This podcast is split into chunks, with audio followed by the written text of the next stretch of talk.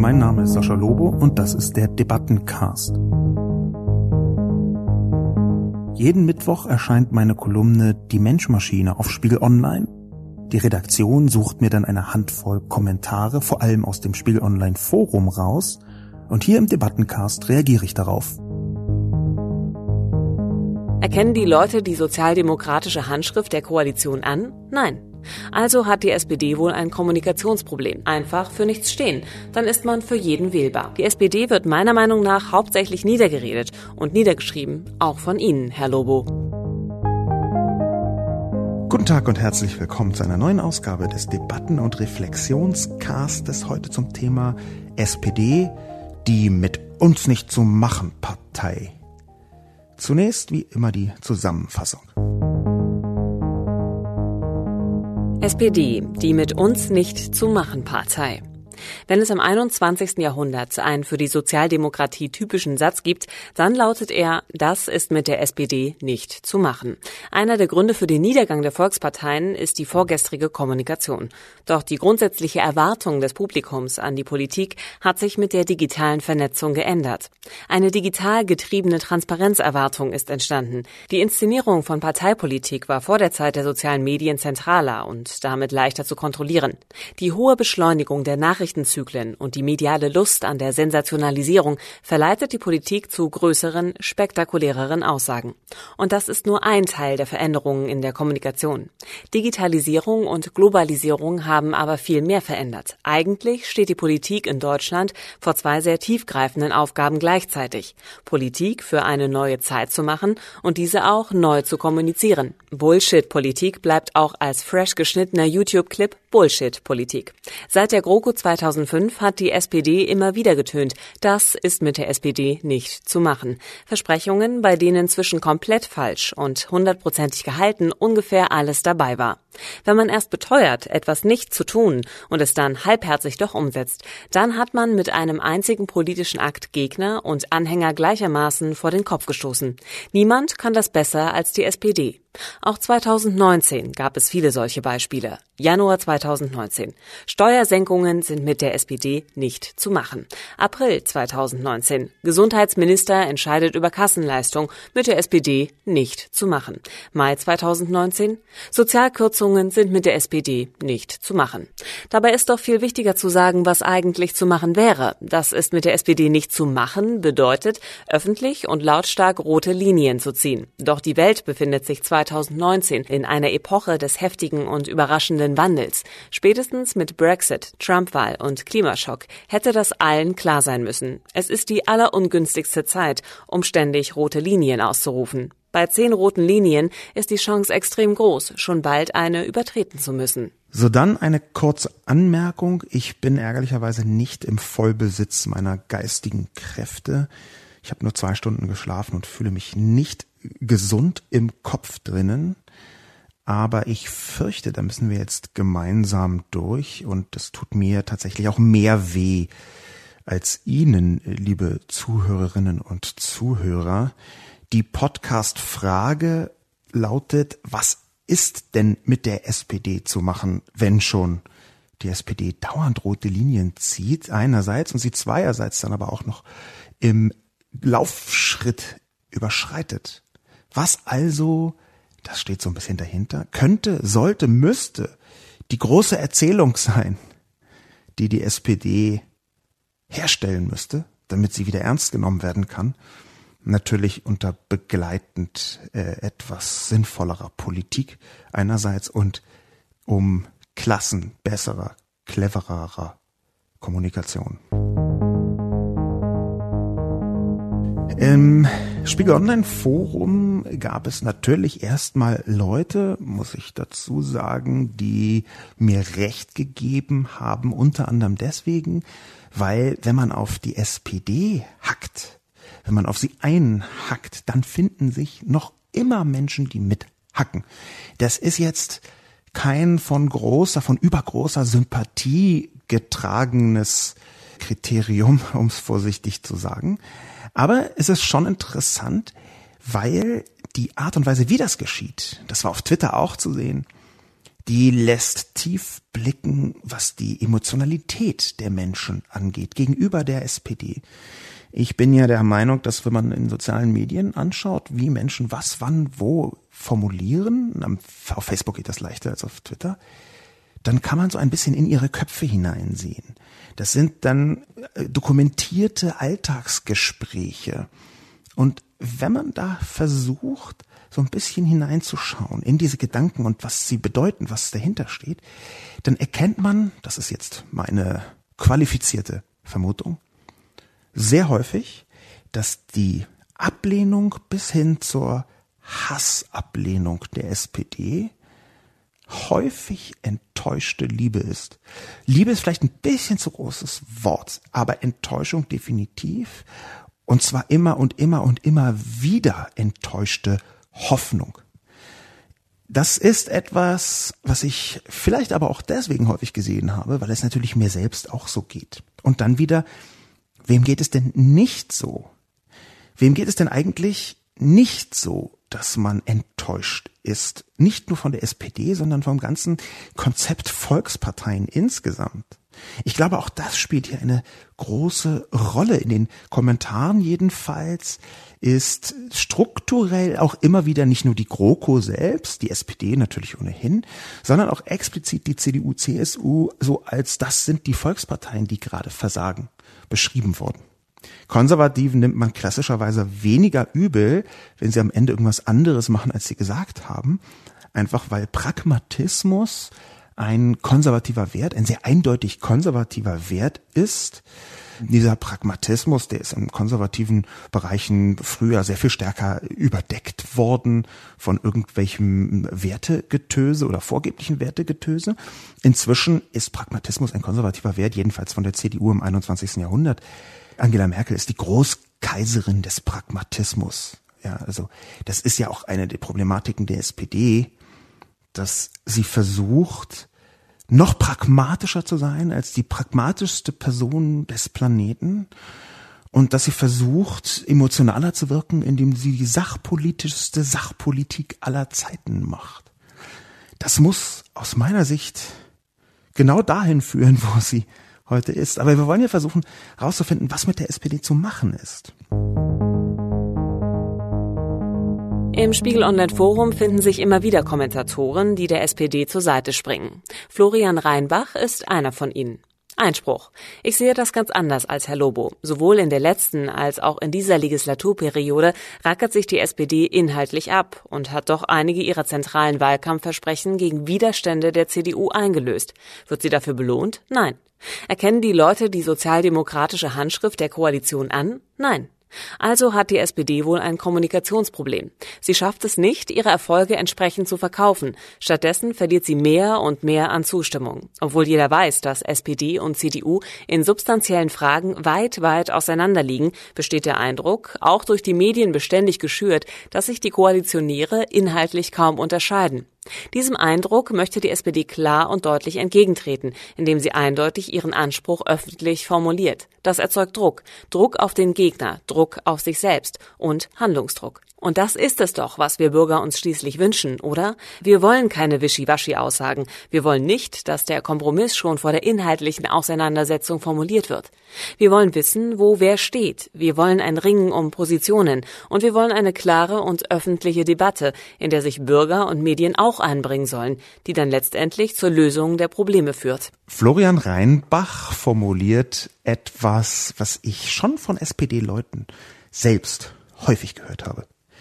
Nämlich, wir machen doch eigentlich supergeile Politik, wir verkaufen sie bloß falsch. Das ist ziemlich genau das, was Florian Reinbach versucht so zu skizzieren. Er kommt auch auf andere Punkte zu sprechen, aber das ist erstmal der, der Anfang.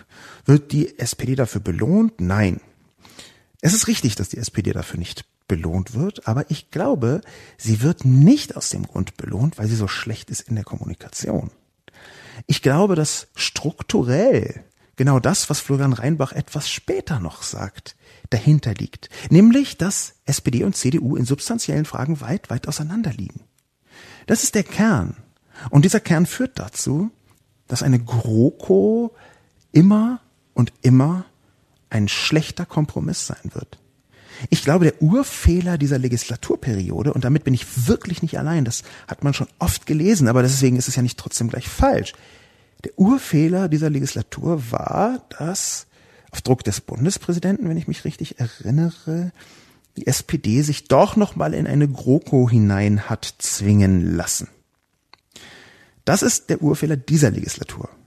Der Urfehler aus meiner Sicht eben, der größer ist als, viel größer ist als diese Kommunikationsgeschichte, der Urfehler ist eine andere Dimension, als nur mal was Cleveres zu twittern oder ein Gesetz so zu benennen, dass man es besser verkauft kriegt.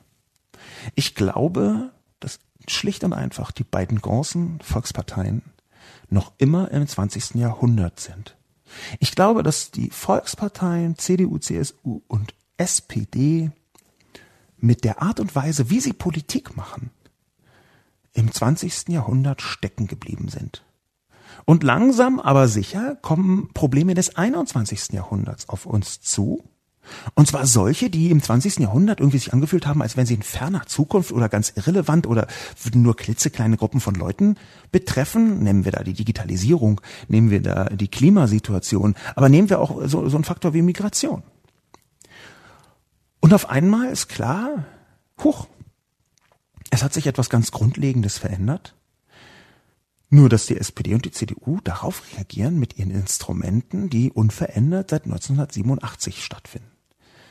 Mich persönlich wundert eigentlich immer noch, dass nicht bei jedem Problem, was irgendwie existiert, irgendjemand um die Ecke kommt mit, äh, wir müssen jetzt die Pendlerpauschale erhöhen.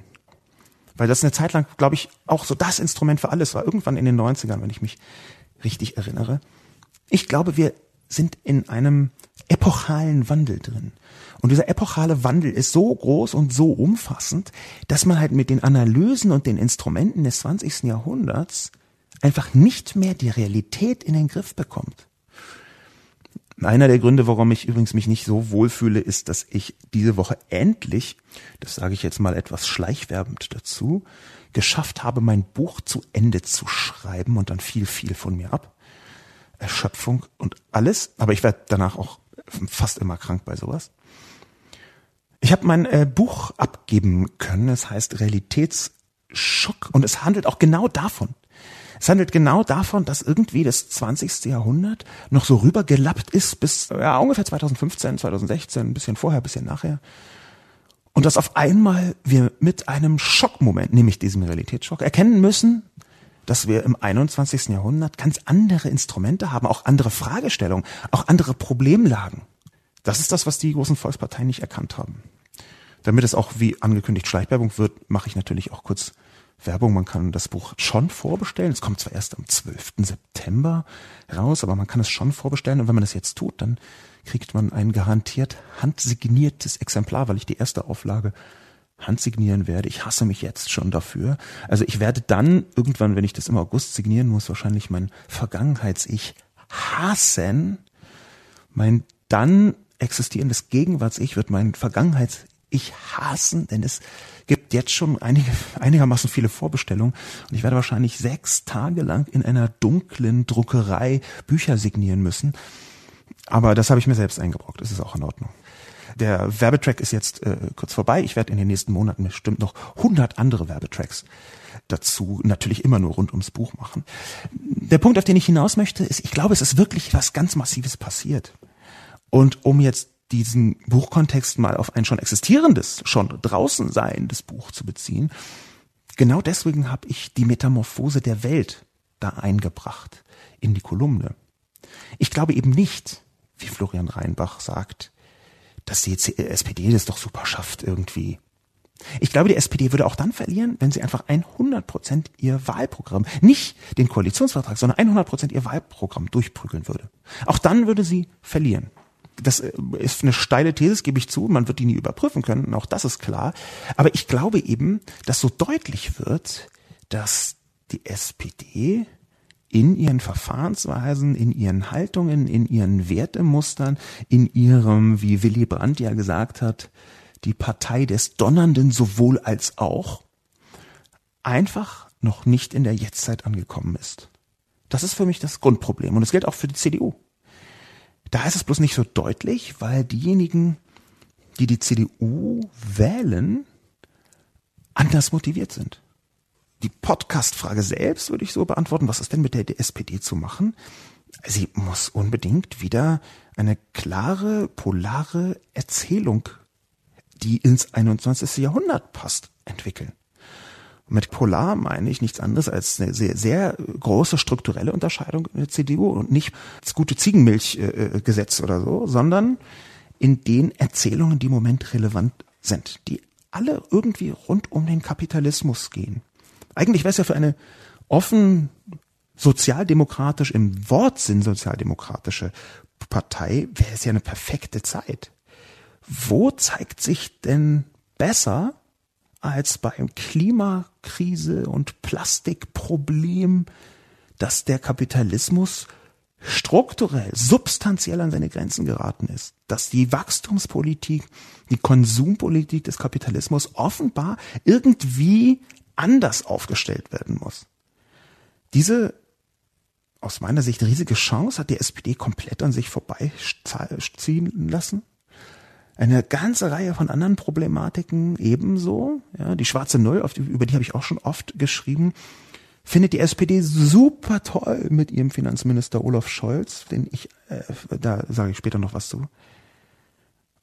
Das alles hat sie so einfach runtergeschluckt, anstatt eine große Gegenerzählung zu entwickeln. Und dann auch noch die große Koalition, die, wie man es dreht und wendet, einfach der Kern des Niedergangs darstellt, weil die große Koalition verhindert, dass die SPD auch nur in die Lage kommt, eine solche Entwicklung zu entwickeln eine Erzählung zu entwickeln. Verzeihung. Es gab gar nicht so wenig Leute, die der SPD beigesprungen sind. Da war also jetzt der Florian nicht alleine. Auch Huck Finn scheint empört über den Umgang mit der SPD. Die arme SPD. Das meine ich nicht ironisch, sondern sehr ernst. Jetzt macht sich auch Sascha Lobo noch über die SPD lustig, beziehungsweise seziert sie als Umfallerpartei, wie damals die Bildzeitung Helmut Kohl. Egal, was die SPD macht, sie macht immer alles verkehrt. Was ist denn verkehrt am Mindestlohn, den Frau Nahles als Ministerin umgesetzt hat? Was ist verkehrt an einer bedingungslosen Grundrente? In einer Koalition müssen Kompromisse gemacht und Kröten geschluckt werden. Die SPD hat nicht die Mittel, das Netz mit Hilfe tausender von Trollen vollzumüllen. Deswegen zu sagen, sie wäre nicht im 21. Jahrhundert angekommen, ist gemein. Wenden Sie sich lieber Frau Merkel als größte Aussitzerin aller Zeiten zu. Wer nichts macht, macht auch nichts verkehrt. Oder bekämpfen Sie die Trollarmeen, welche die AfD unterstützen. Hier wird mit den Mitteln des 21. Jahrhunderts die Vielfältigkeit, die die Demokratie ausmacht und auch schon im 20. Jahrhundert durchaus vorhanden war, niedergetrampelt. Und viele machen es mit. Es ist leicht, die SPD zu kritisieren. Aber was hätte sie denn anders machen sollen? Konstruktive Vorschläge werden gerne angenommen. Es finden sich in der SPD auch heute noch sehr, sehr viele engagierte Mitglieder mit einem ausgeprägten Gerechtigkeitssinn. Nicht abzustreiten ist jedenfalls, dass dort wie auch bei den Grünen in den meisten Fällen ernsthafte und sachorientierte Politik gemacht wird. Eine Eigenschaft, die in der CDU und FDP mit hauptsächlicher Klientelpolitik sehr viel weniger ausgeprägt ist. Die SPD wird meiner Meinung nach hauptsächlich niedergeredet und niedergeschrieben, auch von Ihnen, Herr Lobo. Huck Finn macht mir Vorwürfe und das mag ich natürlich wahnsinnig gern, weil ich dann zumindest so ein, eine halbe Winkelminute in einen Sub-Rage-Mode, in einen Sub-Pod-Rage hineinschalten kann und zurückschlagen kann. Mache ich jetzt aber nur ganz sanft und wirklich auch strukturiert. Ich glaube, dass, dass Hook Finn eine Reihe von Dingen unterschätzt. Es kann natürlich auch immer sein, dass ich sie überschätze, diese Dinge. Das ist leider so, dass wenn wir von dieser These ausgehen, wir sind im 21. Jahrhundert inzwischen angekommen und es funktioniert sehr anders als das 20. Dafür gibt es eine Vielzahl von Anzeichen. Wenn wir da angekommen sind, im 21. Jahrhundert, dann wäre die direkte Folge eben auch, dass man gar nicht so genau sagen kann, wie ist es denn tatsächlich? Das war in früheren Zeiten etwas einfacher. Man hatte eine gewisse Erfahrungskompetenz, so könnte man es vielleicht sagen. Der Gründer von Alibaba, Jack Ma, hat einen lustigen Spruch gesagt, der irgendwie bei so Tech-Konferenzen immer gesagt wird und der aber trotzdem gar nicht völlig falsch ist, wie die allermeisten anderen Sprüche bei Tech-Konferenzen. Er hat nämlich gesagt, es gibt keine Experten von heute, es gibt nur Experten von gestern. Und ich glaube, dieser Spruch stimmt so ein bisschen in Zeiten des großen Wandels, ist gar nicht ganz hundertprozentig klar. Ich habe jetzt einen großen Bogen geschlagen, ob Huck Finn etwas unterschätzt oder ich es überschätze. Aber jetzt sage ich mal, was ich konkret meine. Huck Finn unterschätzt, dass von einer Partei, die sich um die Macht bewirbt, auch die Kraft erwartet wird, diese Macht umzusetzen. Und diese Kraft, die ist gerade in einer Demokratie gar nicht so einfach zu fassen und zu greifen und auch nicht so einfach zu besitzen. Sie drückt sich nicht alleine im Wahlergebnis aus, sondern auch in Stimmungen und Strömungen in den großen gesellschaftlichen Debatten. Das heißt, wenn Huck Finn seinen Beitrag überschreibt mit die arme SPD, dann macht diese Form des Mitleids die SPD noch mal schwächer. Institutionen und sogar ja auch Menschen, die man offen bemitleidet, die erleiden eine erneute Demütigung ihrer eigenen Kraft in der Öffentlichkeit. Und ich habe gar nichts gegen Mitleid, wenn es angebracht ist. Ich sehe aber beim besten Willen nicht, dass man in einem politischen Geschäft, wo es um Macht geht, wo man sich, vorsichtig gesagt, inzwischen mit extrem harten Bandagen von Rechtsextremen quer durch Europa rumzuschlagen hat, wo man sich mit einem Wladimir Putin rumzuschlagen hat, wo man sich mit einer wahnsinns hilfsfaschistoiden Flitzpiepe und dauerlügenden Egozentrikmaschine wie Donald Trump rumschlagen muss. Das also ist das Fundament. Und wenn man das Gebäude da drauf, völlig schiefe Metapher, egal, wenn man das Gebäude darauf bemitleidet, wenn man die SPD bemitleidet, dann ist das wie ein Beweis ihrer mangelnden Kraft. Das muss aus meiner Sicht Huck Finn noch verstehen. Wenn man jemanden verteidigt und sagt, ach, die arme SPD, dann ist das zwar ganz legitim und emotional legitim, aber dann zeigt man gleichzeitig, wie schwach sie ist. Die meisten anderen Sachen, die der äh, Huck Finn schreibt, die kann ich mehr oder weniger inhaltlich stützen, aber nur inhaltlich und nicht von der Schlagrichtung her. Herr Hack Finn macht mir, ich unterstelle jetzt anhand des Namens, dass es ein Herr ist, Herr Hack Finn macht mir ja den Vorwurf, ich hätte mich um andere Sachen kümmern sollen. Warum hätte ich nicht irgendwie äh, über Frau Merkel geschrieben? Habe ich letzte Woche gemacht. Lustig haben Sie nicht gelesen, müssen Sie auch nicht, aber habe ich ja auch gemacht. Bekämpfen Sie die Trollarmeen, der die AfD unterstützt. Also ich kenne wenige Leute, die so viel geschrieben haben über die Trollarmeen der AfD äh, wie ich äh, in den großen Medien.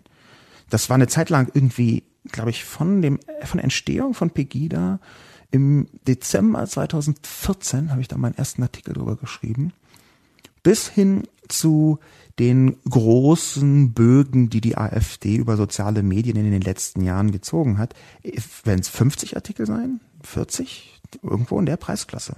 Habe ich schon gemacht, Herr Hack Finn.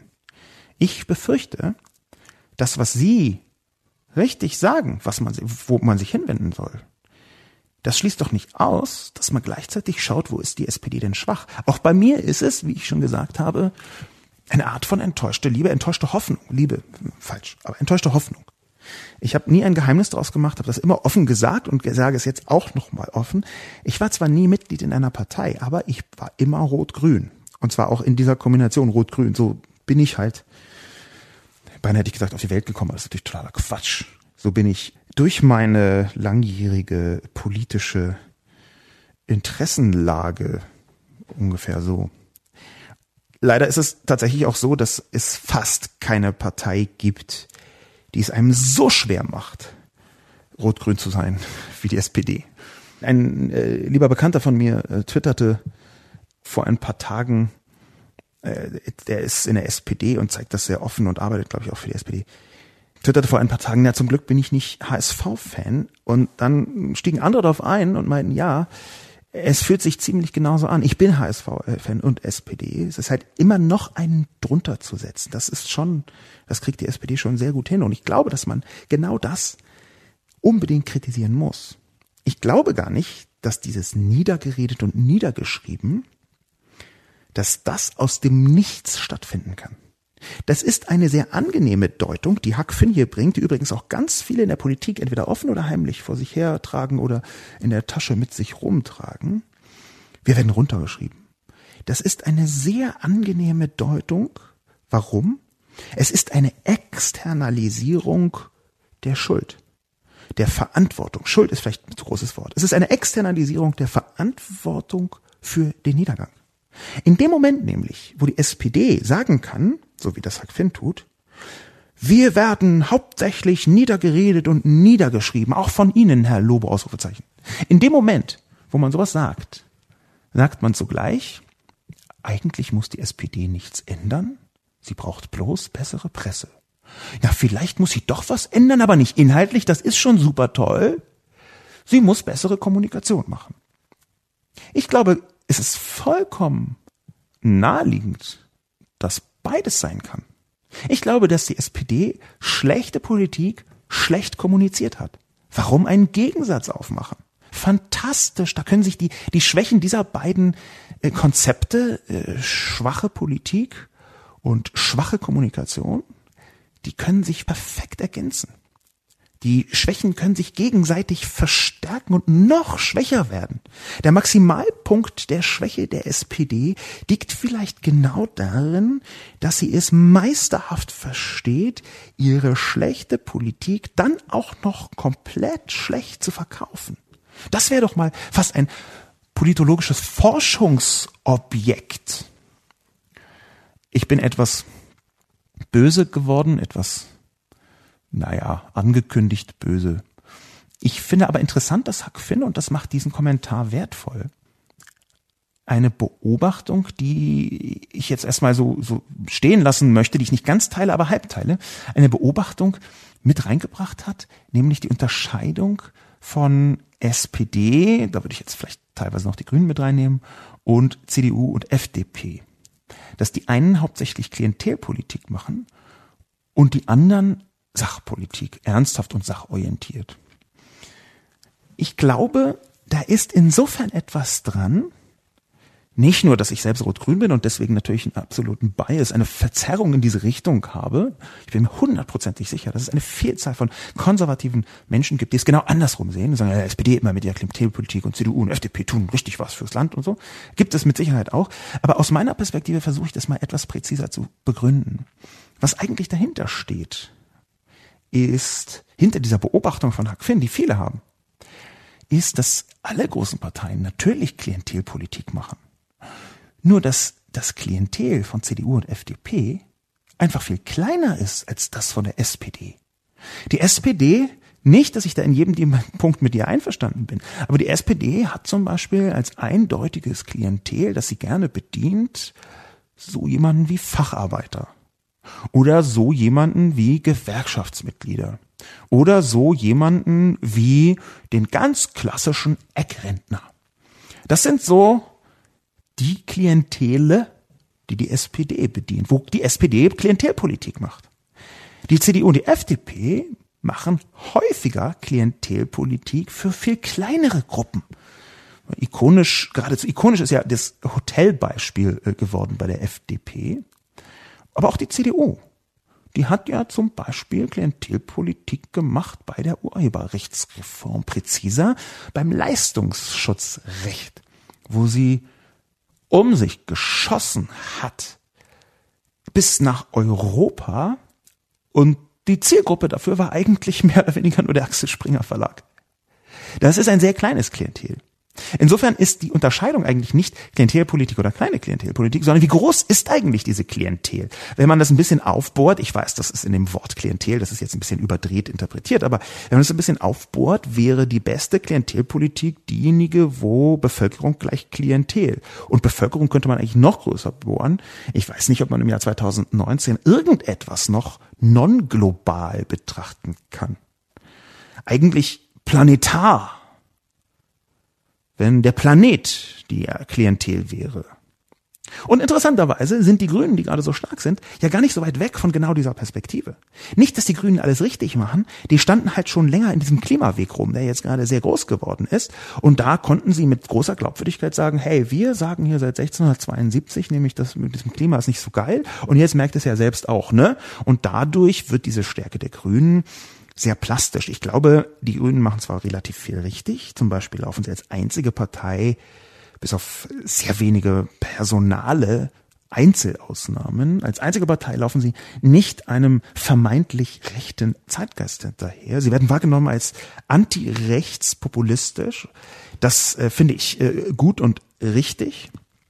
Aber der Hauptklientelanspruch der Grünen, der ist schon vergleichsweise planetar wenn man sich die Wahlplakate anguckt, die richten sich ja nicht nur an Wähler, die äh, jetzt zur Europawahl, die haben sich sogar an Bienenköniginnen gerichtet und auch an Gletscher und irgendwie nach den ganzen Planeten. Insofern, ich weiß jetzt gar nicht, ob das eine legitime Aufbohrung des Begriffs Klientel war, aber in, insofern ist das vielleicht auch einer der Schlüssel, dass die SPD noch immer ein vergleichsweise nationales Politikbouquet anbietet. Natürlich hat sie eine Kampagne gemacht. Europa ist die Lösung zur Europawahl. Aber A hat sie ja gar nicht so wahnsinnig gut funktioniert und das könnte auch daran liegen, dass die SPD nicht diese Politik macht, die zu diesem Slogan als passend wahrgenommen wird. Und zum anderen könnte es auch sein, dass die Politik der SPD insgesamt gar nicht so wahnsinnig europäisch ausgerichtet ist. Diese These, dass man planetarer denken müsste, globaler denken müsste in der Politik, die ist natürlich keine, die man komplett durchziehen kann, weil gleichzeitig das Geschehen vor Ort nach meiner Haltung, nach meiner Erkenntnis, nach meinen Gesprächen, die ich mit vielen Menschen quer durch die Bundesrepublik führe, viel wichtiger geworden ist. Es gibt einen äh, Fachbegriff dafür, ähm, der so tänzelt an der Grenze zwischen komplett albern und eigentlich ganz clever. Es ist der Begriff glokal, eine Zusammenziehung, ein Kofferwort heißt es, glaube ich, aus global und lokal. Glokal. Äh, aus dem äh, amerikanischen natürlich stammt glocal. Und diese Zusammenziehung, dieser Doppelkontext, das ist, glaube ich, genau eine der Erfolgs Mechaniken der Grünen, dass sie sich gleichzeitig um die Bienenkönigin auf der Wiese vor dem Haus kümmern und um die globalen Zusammenhänge. Vielleicht ist das genau die Art und Weise, wie man heute eher im 21. Jahrhundert Politik machen könnte oder wollte. Das wäre dann wieder, habe ich jetzt selbst entwickelt, nicht aus einer Frage heraus, aber immerhin die Antwort auf die Frage, was ist denn mit der SPD zu machen? Ja, vielleicht ist genau diese Art glokal zu werden, globale Kontexte, lokale Zusammenhänge zusammen zu verheiraten, das, wie es der SPD gelingen könnte. Und ich glaube, dass da ein riesiger Leerstand ist, weil die Grünen bei aller Großartigkeit natürlich die so wahnsinnig, nein, also die Grünen, die lassen eine riesige Leerstelle im sozialen Bereich zum Beispiel. Und zwar auch eine sehr schmerzhafte. Es ist ja schon so, dass die grünen Wählerinnen und Wähler die wohl situiertesten, die wohlhabendsten sind. Es ist schon so, dass eine ganze Reihe von Maßnahmen der Grünen sehr eindeutig auf diejenigen zugeschnitten sind, die sie sich eben auch leisten können, und zwar finanziell leisten können. Es ist zwar ärgerlicherweise auch eine vollkommen überdrehte Rhetorik der Rechten, die genauso lautet, aber dass das in Ansätzen vorhanden ist, das glaube ich eben schon. Ich nehme die Grünen selber zwar auch als relativ soziale Partei wahr, aber so die klassische Arbeiterklientel, was ich eben bei diesem Kommentar von Hackfinn draus gewrungen eben als Facharbeiterklientel bezeichnet habe, das sind Leute, die weiß ich nicht, ob die sich von den Grünen so ausreichend repräsentiert fühlen wollen würden. Wäre ein Riesenfreiraum. In diese Richtung ist auch jemand anders gegangen. Auch Tellarin glaubt, es ist eine Menge mit der SPD zu machen, aus einem ganz bestimmten Grund, der in ähnlicher Form auch immer wieder in den Kommentaren formuliert wird. Einfach für nichts stehen. Dann ist man für jeden wählbar. So könnte die Idee gewesen sein. Geklappt hat es nicht. Heute ist der Eindruck, die SPD würde absolut alles tun, um in der GroKo bleiben zu dürfen. Das ist interessant. Das ist für mich persönlich interessant, dass Telarien hier etwas formuliert, was auf den ersten Blick zustimmungswürdig erscheint. Es gibt ja so diese Punchlines, diese cleveren Sprüche, wo man sofort denkt, oh ja, stimmt. Und dann kommt man erst so ein bisschen später drauf hoch, hm, also das hat sich super angehört, aber ob es auch wirklich stimmt, steht auf einem ganz anderen Blatt. Das ist so ein Punkt. Denn wenn man genauer hinschaut, dann widerspricht sich komplett die Einschätzung von Huck Finn und die Einschätzung für nichts stehen, dann ist man für jeden wählbar.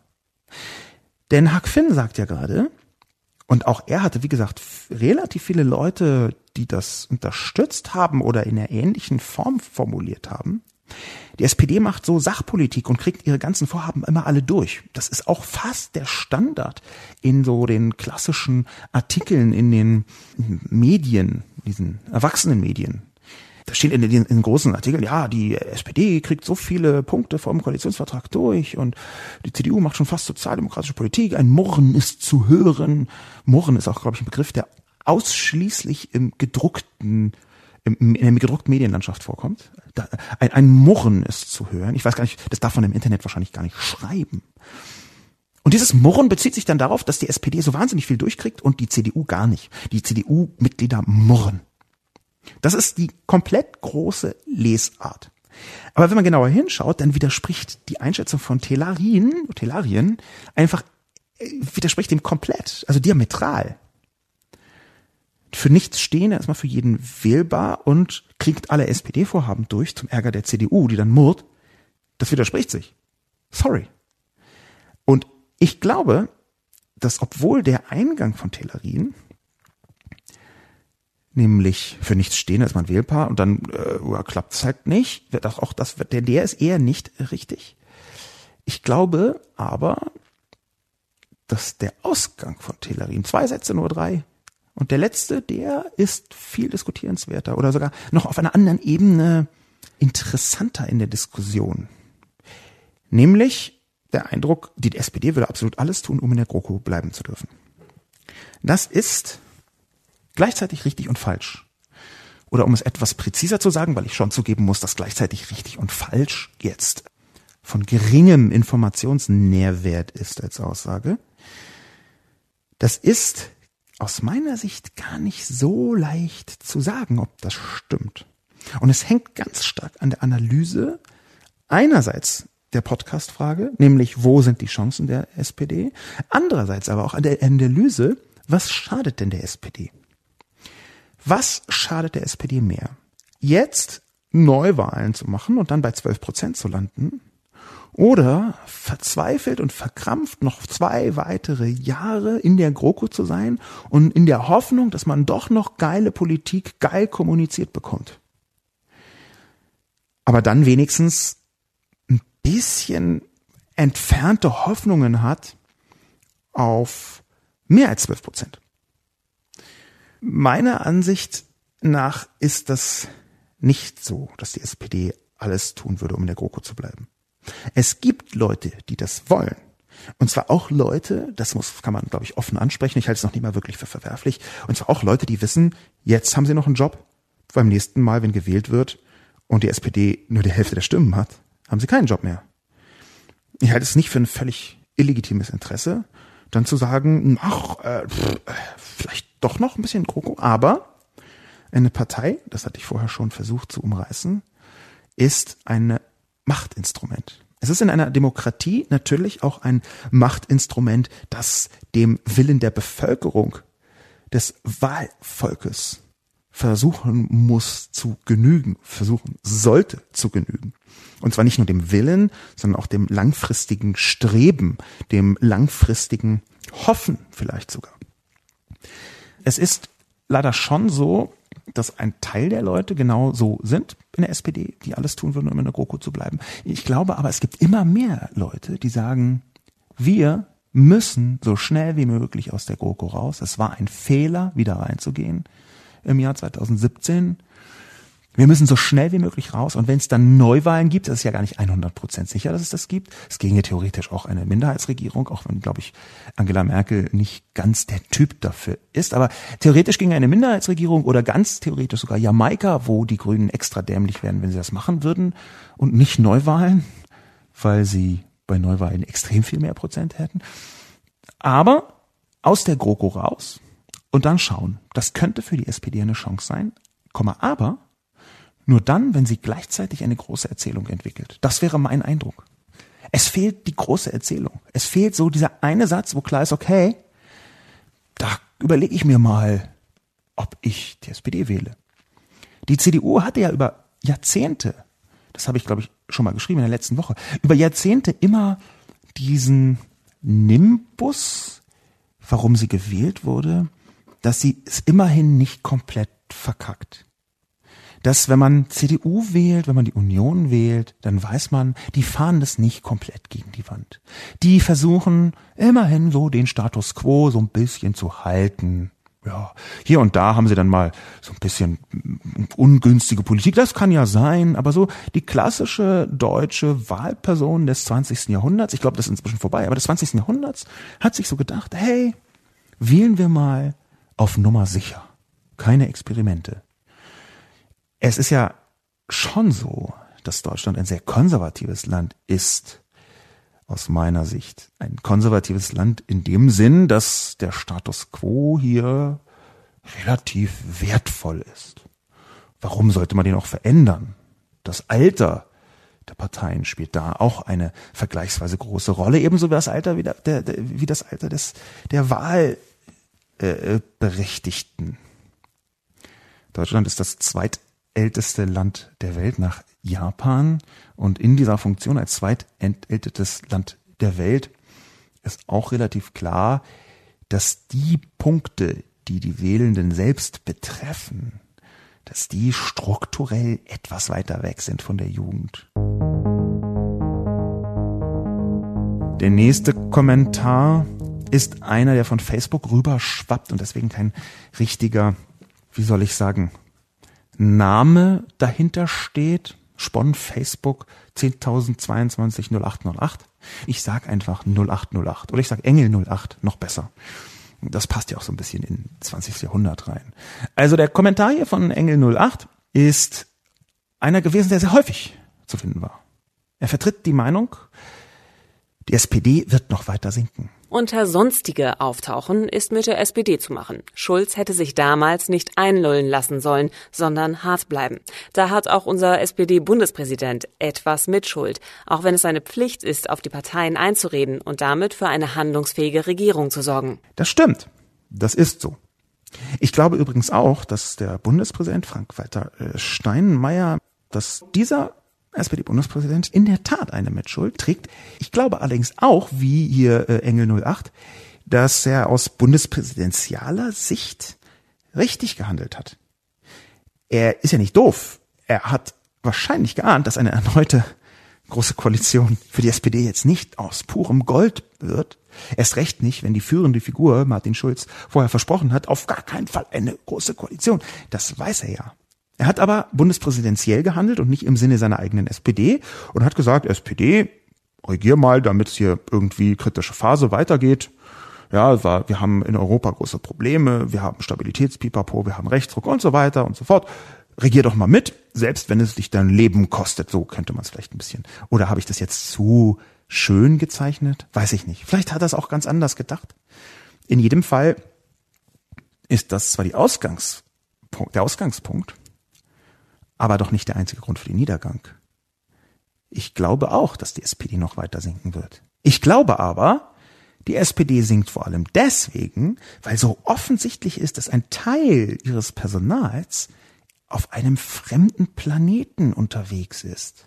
Es ist nämlich so, dass Herr Scholz, von dem ich noch angekündigt hatte, sprechen zu wollen, dass Herr Scholz schon mehrmals dadurch aufgefallen ist, dass er, wie soll ich sagen, an der Realität vorbei argumentiert hat. Ja, einmal davon ist aufgezeichnet worden, aufgezeichnet worden von Georg Restle, das ist der Mann, der Monitor macht, der Redaktionsleiter von der TV-Sendung Monitor.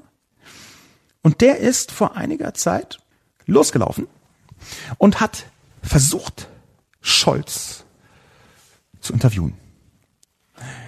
Er hat das, wie soll ich sagen, auf Twitter veröffentlicht.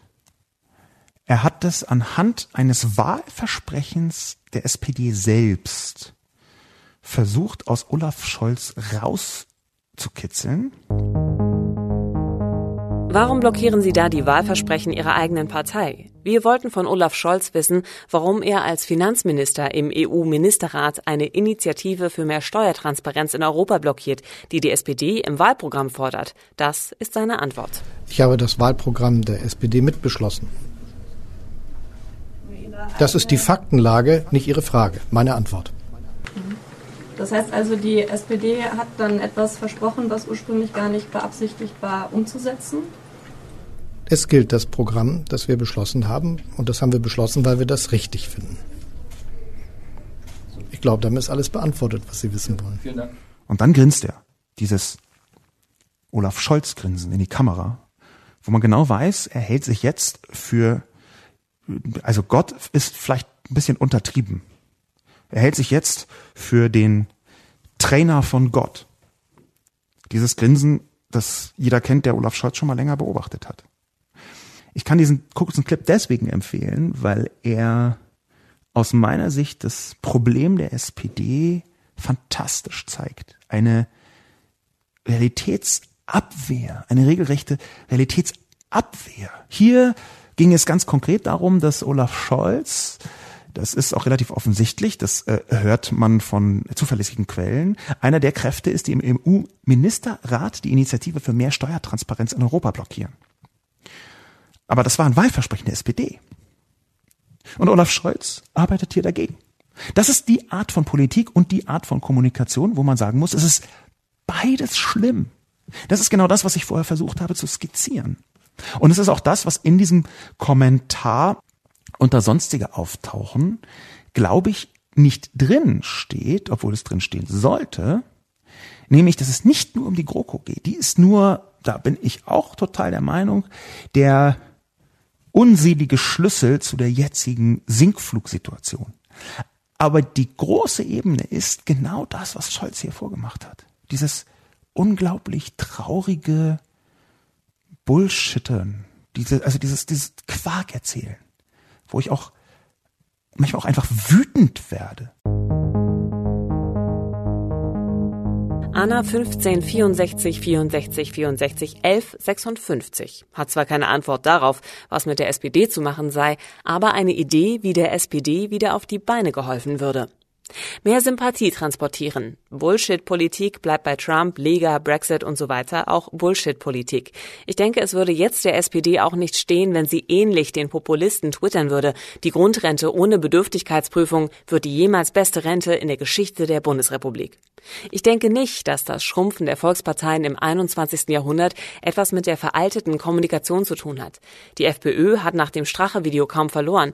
Farage und Le Pen konnten in ihren Ländern richtig punkten. Den Leuten ist durchaus bewusst, welche Schmierlappen sie wählen. Es scheint ihnen nur schlicht egal zu sein. Zu mir haben mal zwei bekennende AfD-Wähler gesagt, dass sie die wählen, weil sie keinen Grund erkennen können, wieso sie die CDU oder SPD wählen sollten. Das ist natürlich eine dünne Argumentation, aber ich denke, dass da etwas Tieferes dahinter steckt. Auf ihre miesen Wahlergebnisse und Umfragewerte reagiert die SPD mit maximal langweiligen Verweisen auf ihre Sachpolitik. In emotionalen Zeiten wie diesen sollten sie eher auf Sympathie setzen. Und Sympathie transportieren die Grünen zurzeit ziemlich gut. Das ist jetzt einfach mal so als nicht ganz durchdachter Gedanke in den Raum geworfen. Das ist vielleicht ein nicht ganz durchdachter Gedanke, aber wenn, dann habe ich ihn auch schon vor einiger Zeit nicht ganz durchdacht. Ich habe nämlich ja schon sehr häufig über die SPD geschrieben und einige Male, wo ich über die SPD geschrieben habe, habe ich auch tatsächlich versucht, was Ähnliches wie Ziele aufzudecken, aufzuzeigen. eines dieser Ziele war in einer Kolumne, wo ich genau das, diesen undurchdachten Gedanken von Anna auch aufgeschrieben habe. Nämlich, ich glaube, dass Sympathie viel wichtiger ist als ganz viele andere Werte. Und diese Sympathie, die hat die SPD nun wirklich überhaupt nicht gepachtet, um es mal vorsichtig zu sagen. Es ist, das muss man ja leider auch so, so deutlich, aber freundschaftlich, aber deutlich sagen. Es ist so, dass die Art und Weise, wie man Politik macht, nicht unbedingt in direkter Verbindung zur Sympathie einer Person steht. Das ist jetzt erstmal so.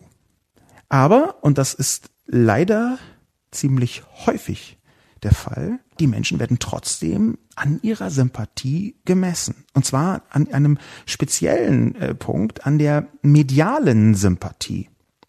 Die mediale Sympathie ist etwas, was schwer zu greifen und zu fassen ist, nämlich wie sympathisch kommt jemand in den Medien rüber. Da war relativ eindeutig, Andrea Nahles, das wurde vorher auch schon mal gesagt, die hat zwar als Arbeitsministerin ganz gute Arbeit gemacht und so weiter, vielleicht konnte sie nicht besonders gut verkaufen, aber die Zahl der Menschen, erst völlig ohne Wertung, jedenfalls versucht, ohne Wertung zu sagen, die Zahl der Menschen, die Andrea Nahles spontan sympathisch fanden, war wesentlich geringer als die Zahl der Menschen, die zum Beispiel Robert Habeck spontan sympathisch finden. Insofern ist dieser Kommentar ein sehr wichtiger und richtiger von Anna. Das Problem ist da, wie geht man damit um, wenn man eine Personendecke hat, die nun mal ist, wie sie ist, wo jetzt derzeit als Vizekanzler in erster Reihe ein Herr Scholz steht, der, wie ich eben versucht habe, so sanft anzudeuten, jetzt nicht maximal sympathisch rüberkommt in der Kommunikation sondern leichte Einbußen in der B-Note der Liebenswertheit medialer Natur mitbringt. Annas Idee ist also eine, wo ich glauben würde, ja, die ist gar nicht so undurchdacht, sondern die stimmt schon. Menschen sind ungerechte Knalldackel, habe ich damals, glaube ich, geschrieben. Und deswegen werten sie anhand von Sympathie. Und das ist in der Politik ein wichtiger, eben auch medial und sozialmedial vermittelter Wert. Aber trotzdem ist das nur ein Detail. Das ist etwas Zusätzliches. Eine sympathische Pfeife wird, glaube ich, trotzdem nicht gewählt, obwohl es viele Gegenbeispiele gibt, aber jedenfalls nicht bei der SPD. Es ist ja schon so, dass die SPD gewählt wird, wenn die CDU quasi der, die Erhaltung des Status quo vor sich herschiebt als das große Versprechen, die große Erzählung, dann ist die große Erzählung der SPD zumindest früher gewesen, dass man was für die kleinen Leute tut, für gegen die da oben, dass man endlich eine Verbesserung des ja schon okayen, aber halt noch nicht guten Alltags in Deutschland hinbekommt. Dieses Aufstiegsversprechen, dieses bessere Leben Versprechen, dieses wir kümmern uns um euch Versprechen, das ist eine wahnsinnig große Erzählung. Nur hat sie die SPD ungefähr 735.266 Mal in den letzten 15 bis 19 Jahren ziemlich zerschrotet. Angefangen von Hartz IV, wo ich jetzt nicht in den großen Kreis derjenigen einfallen würde und sagen würde, Hartz IV hat die SPD gekillt. Das würde ich so gar nicht sagen. Ich glaube aber schon, dass die Art und Weise, wie die SPD Hartz IV feinjustiert hat, wie die SPD an Hartz IV konzeptionell rangegangen ist, dass die halt viel verraten hat darüber, wie Leute in der SPD tatsächlich ticken. Insofern konnte man das später auch nicht mehr so als halbgaren Ausrutscher oder so betrachten oder so ein bisschen zurückrudern. Es wurde dann zu zwei Siebteln,9 Prozent ähm, jeden zweiten Dienstag für einarmige Pfeiferraucher auch äh, wohl wieder aufgehoben. Aber das, was dahinter steht, ist eigentlich schon, dass die SPD gegen ihre große Erzählung gehandelt hat. Und jetzt hat sie dazu noch keine neue große Erzählung. Das ist aus meiner Sicht die Sachlage. Wir haben versucht, uns ranzurobben an die Podcast-Frage, was ist denn mit der SPD zu machen? Ich habe vielleicht zum Schluss nochmal aus meiner Perspektive eine Reihe von, es sind nicht Empfehlungen, es sind, sagen wir mal, rohe, grobe Gedanken. Sie stammen zum Teil aus vergangenen Kolumnen von mir, zum Teil von irgendwelchen anderen Leuten, wo ich leider nicht mehr genau weiß, wem, aber die schwirrten dann so rum. Normalerweise möchte ich immer zitieren, hier ging es denn nicht. Und sie stammen natürlich auch aus der großen Debatte, hat man schon mal häufiger gelesen. Der erste Punkt wäre mal, was ist denn mit der SPD zu machen? Das, was immer mit ihr zu machen wäre, außerhalb einer GroKo stattfinden würde. Ich glaube, die SPD müsste in diesen sehr sauren Apfel reinbeißen und sagen, Schluss jetzt und die GroKo aufkündigen. Wenn man das taktisch oder strategisch am besten macht, kann ich auch nicht so genau sagen, ob das vielleicht vor der Wahl äh, in den drei Bundesländern im Osten ist oder danach, das sind Brandenburg, Sachsen und Thüringen, die im Herbst wählen, mh, unklar, aber irgendwie ist er immer vor einer Wahl. Und der Apfel wird dadurch, glaube ich, gar nicht so viel saurer, aber das kann man sich darüber unterhalten. Das war der erste Punkt aus der GroKo raus, relativ klar. Der zweite Punkt wäre tatsächlich das, was eben schon gesagt worden ist, nämlich ein Klientel nach vorne stellen, das ein bisschen sympathischer ist. Und da muss ich schon sagen, es gibt sympathische Menschen innerhalb der SPD-Führungsriege. So rein persönlich ist das ziemlich egal, was ich finde, aber was entscheidender ist, wenn man in die sozialen Medien reinguckt, dann sieht man auch da eine Mechanik. Da sieht man, dass Andrea Nahles selten sympathisch gefunden worden ist, dass Olaf Scholz praktisch nie sympathisch gefunden wird, aber dass jemand wie Frau Giffey, unsere Familienministerin, dass die bei den allermeisten Menschen irgendwie so einen Drive hat. Das wäre aus meiner Sicht eine gute Lösung gewesen, wenn sie sich jetzt nicht durch ihre bizarre Doktorarbeitssituation so ein bisschen aus der Schusslinie bewegt hätte oder in die Schusslinie. Jedenfalls, äh, es sollte klar sein, was ich meine. Sie ist im Moment recht still, vollkommen zu Recht, weil gar nicht klar ist, ob sie irgendwie in drei Wochen noch Ministerin ist oder ja und was, wie, wann da passiert. Der Punkt ist einfach Sympathie, richtig. Der dritte Punkt, da würde ich sagen, die große Erzählung. Das ist vielleicht der wichtigste. Die SPD braucht sofort eine große Erzählung, an die man so ein bisschen anknüpfen kann. Und natürlich hat, ist, muss sie irgendwie mit Kapitalismus, Existenz zu tun haben. Sie muss mit Arbeit zu tun haben. Ich habe auch einmal geschrieben, die SPD könne, das war glaube ich schon 2017 oder 2018, Anfang 2018, die SPD wurde gegründet als Technologiebewältigungspartei, nämlich in der Industrialisierung oder nach der Industrialisierungswelle als Technologiebewältigungspartei. Auch das wäre eine Möglichkeit, wieder heute zu sagen, ey, wir haben wieder einen Umbruch, der mit der Digitalisierung so groß ist, wie damals mit der, bei der Industrialisierung. Auch hier könnte man sagen, wir brauchen wieder den Geschmack einer Technologiebewältigungspartei. Ganz alleine wird das nicht reichen, eine Technologiebewältigungspartei, aber wenn man ein bisschen Existenzangst und Kapitalismuszähmen einsortiert und dann halt nicht Olaf Scholz nach vorne stellt, der irgendwelche Steuertransparenz verhindert, das wäre eine Möglichkeit.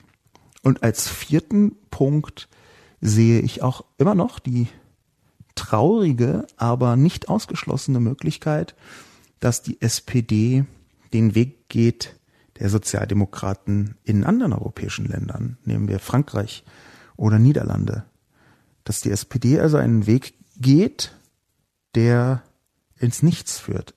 Und zwar ins Nichts im Sinne von aus dem Parlament raus. Ich halte das nicht für ausgeschlossen. Es ist übrigens auch so, dass gar nicht selten Wählerinnen und Wähler genau diese Art von raus weg. Ich möchte die nicht mehr sehen. Auch in Wahlergebnisse übersetzen. Das ist mit der FDP passiert, die 2013 aus dem Parlament geflogen ist. Das war damals so, weil selbst FDP-Wähler, langjährige überzeugte FDP-Wähler, gab es viele Interviews, gesagt haben, also die haben es so verrissen, ich möchte die Fressen nicht mehr sehen. Erneuert euch mal ganz grundlegend und das geht ganz gut außerhalb des Parlaments, liebe FDP. Das wäre aus meiner Sicht noch vor fünf Jahren völlig undenkbar gewesen, dass die SPD diesen Weg geht. Aber wenn wir bei 12 Prozent sind in den Umfragen, meine Herren. Und apropos Realitätsverlust, da hat Olaf Scholz, glaube ich, dem eine Sahneschaumkrönchen aufgesetzt, indem er an dem Tag, an dem eine Umfrage herauskam, über 12 Prozent bei der SPD ernsthaft gesagt hat, es sei leichter als je zuvor stärkste Partei zu werden und einen Anspruch der SPD auf die Kanzlerschaft schon mal angemeldet hat, prophylaktisch. Nicht als er als Person, sondern nur, dass das SPD das macht. Dass er als Person das möchte, das weiß einfach original jeder auf der Welt. Er möchte unbedingt Kanzler werden. Er rüttelt im übertragenen Sinn am Kanzleramtsgitter noch heftiger als Gerhard Schröder. Ich glaube aber, er wird noch viel weniger reinkommen als Gerhard Schröder aus genau dieser Sicht, dass er nicht mehr mit der normalen Realität anderer Menschen zu tun hat, sondern in seiner eigenen Olaf Scholz Realität. Was ist denn mit der SPD zu machen? Das wäre der letzte und vierte Punkt. Egal was es zu machen wäre, es wäre auf jeden Fall mit einer ziemlich weitgehend neuen Personage zu tun. Mein Name ist Sascha Lobo. Vielen Dank fürs Zuhören bei diesem leicht ledierten, ruppigen Podcast und bis zum nächsten Mal.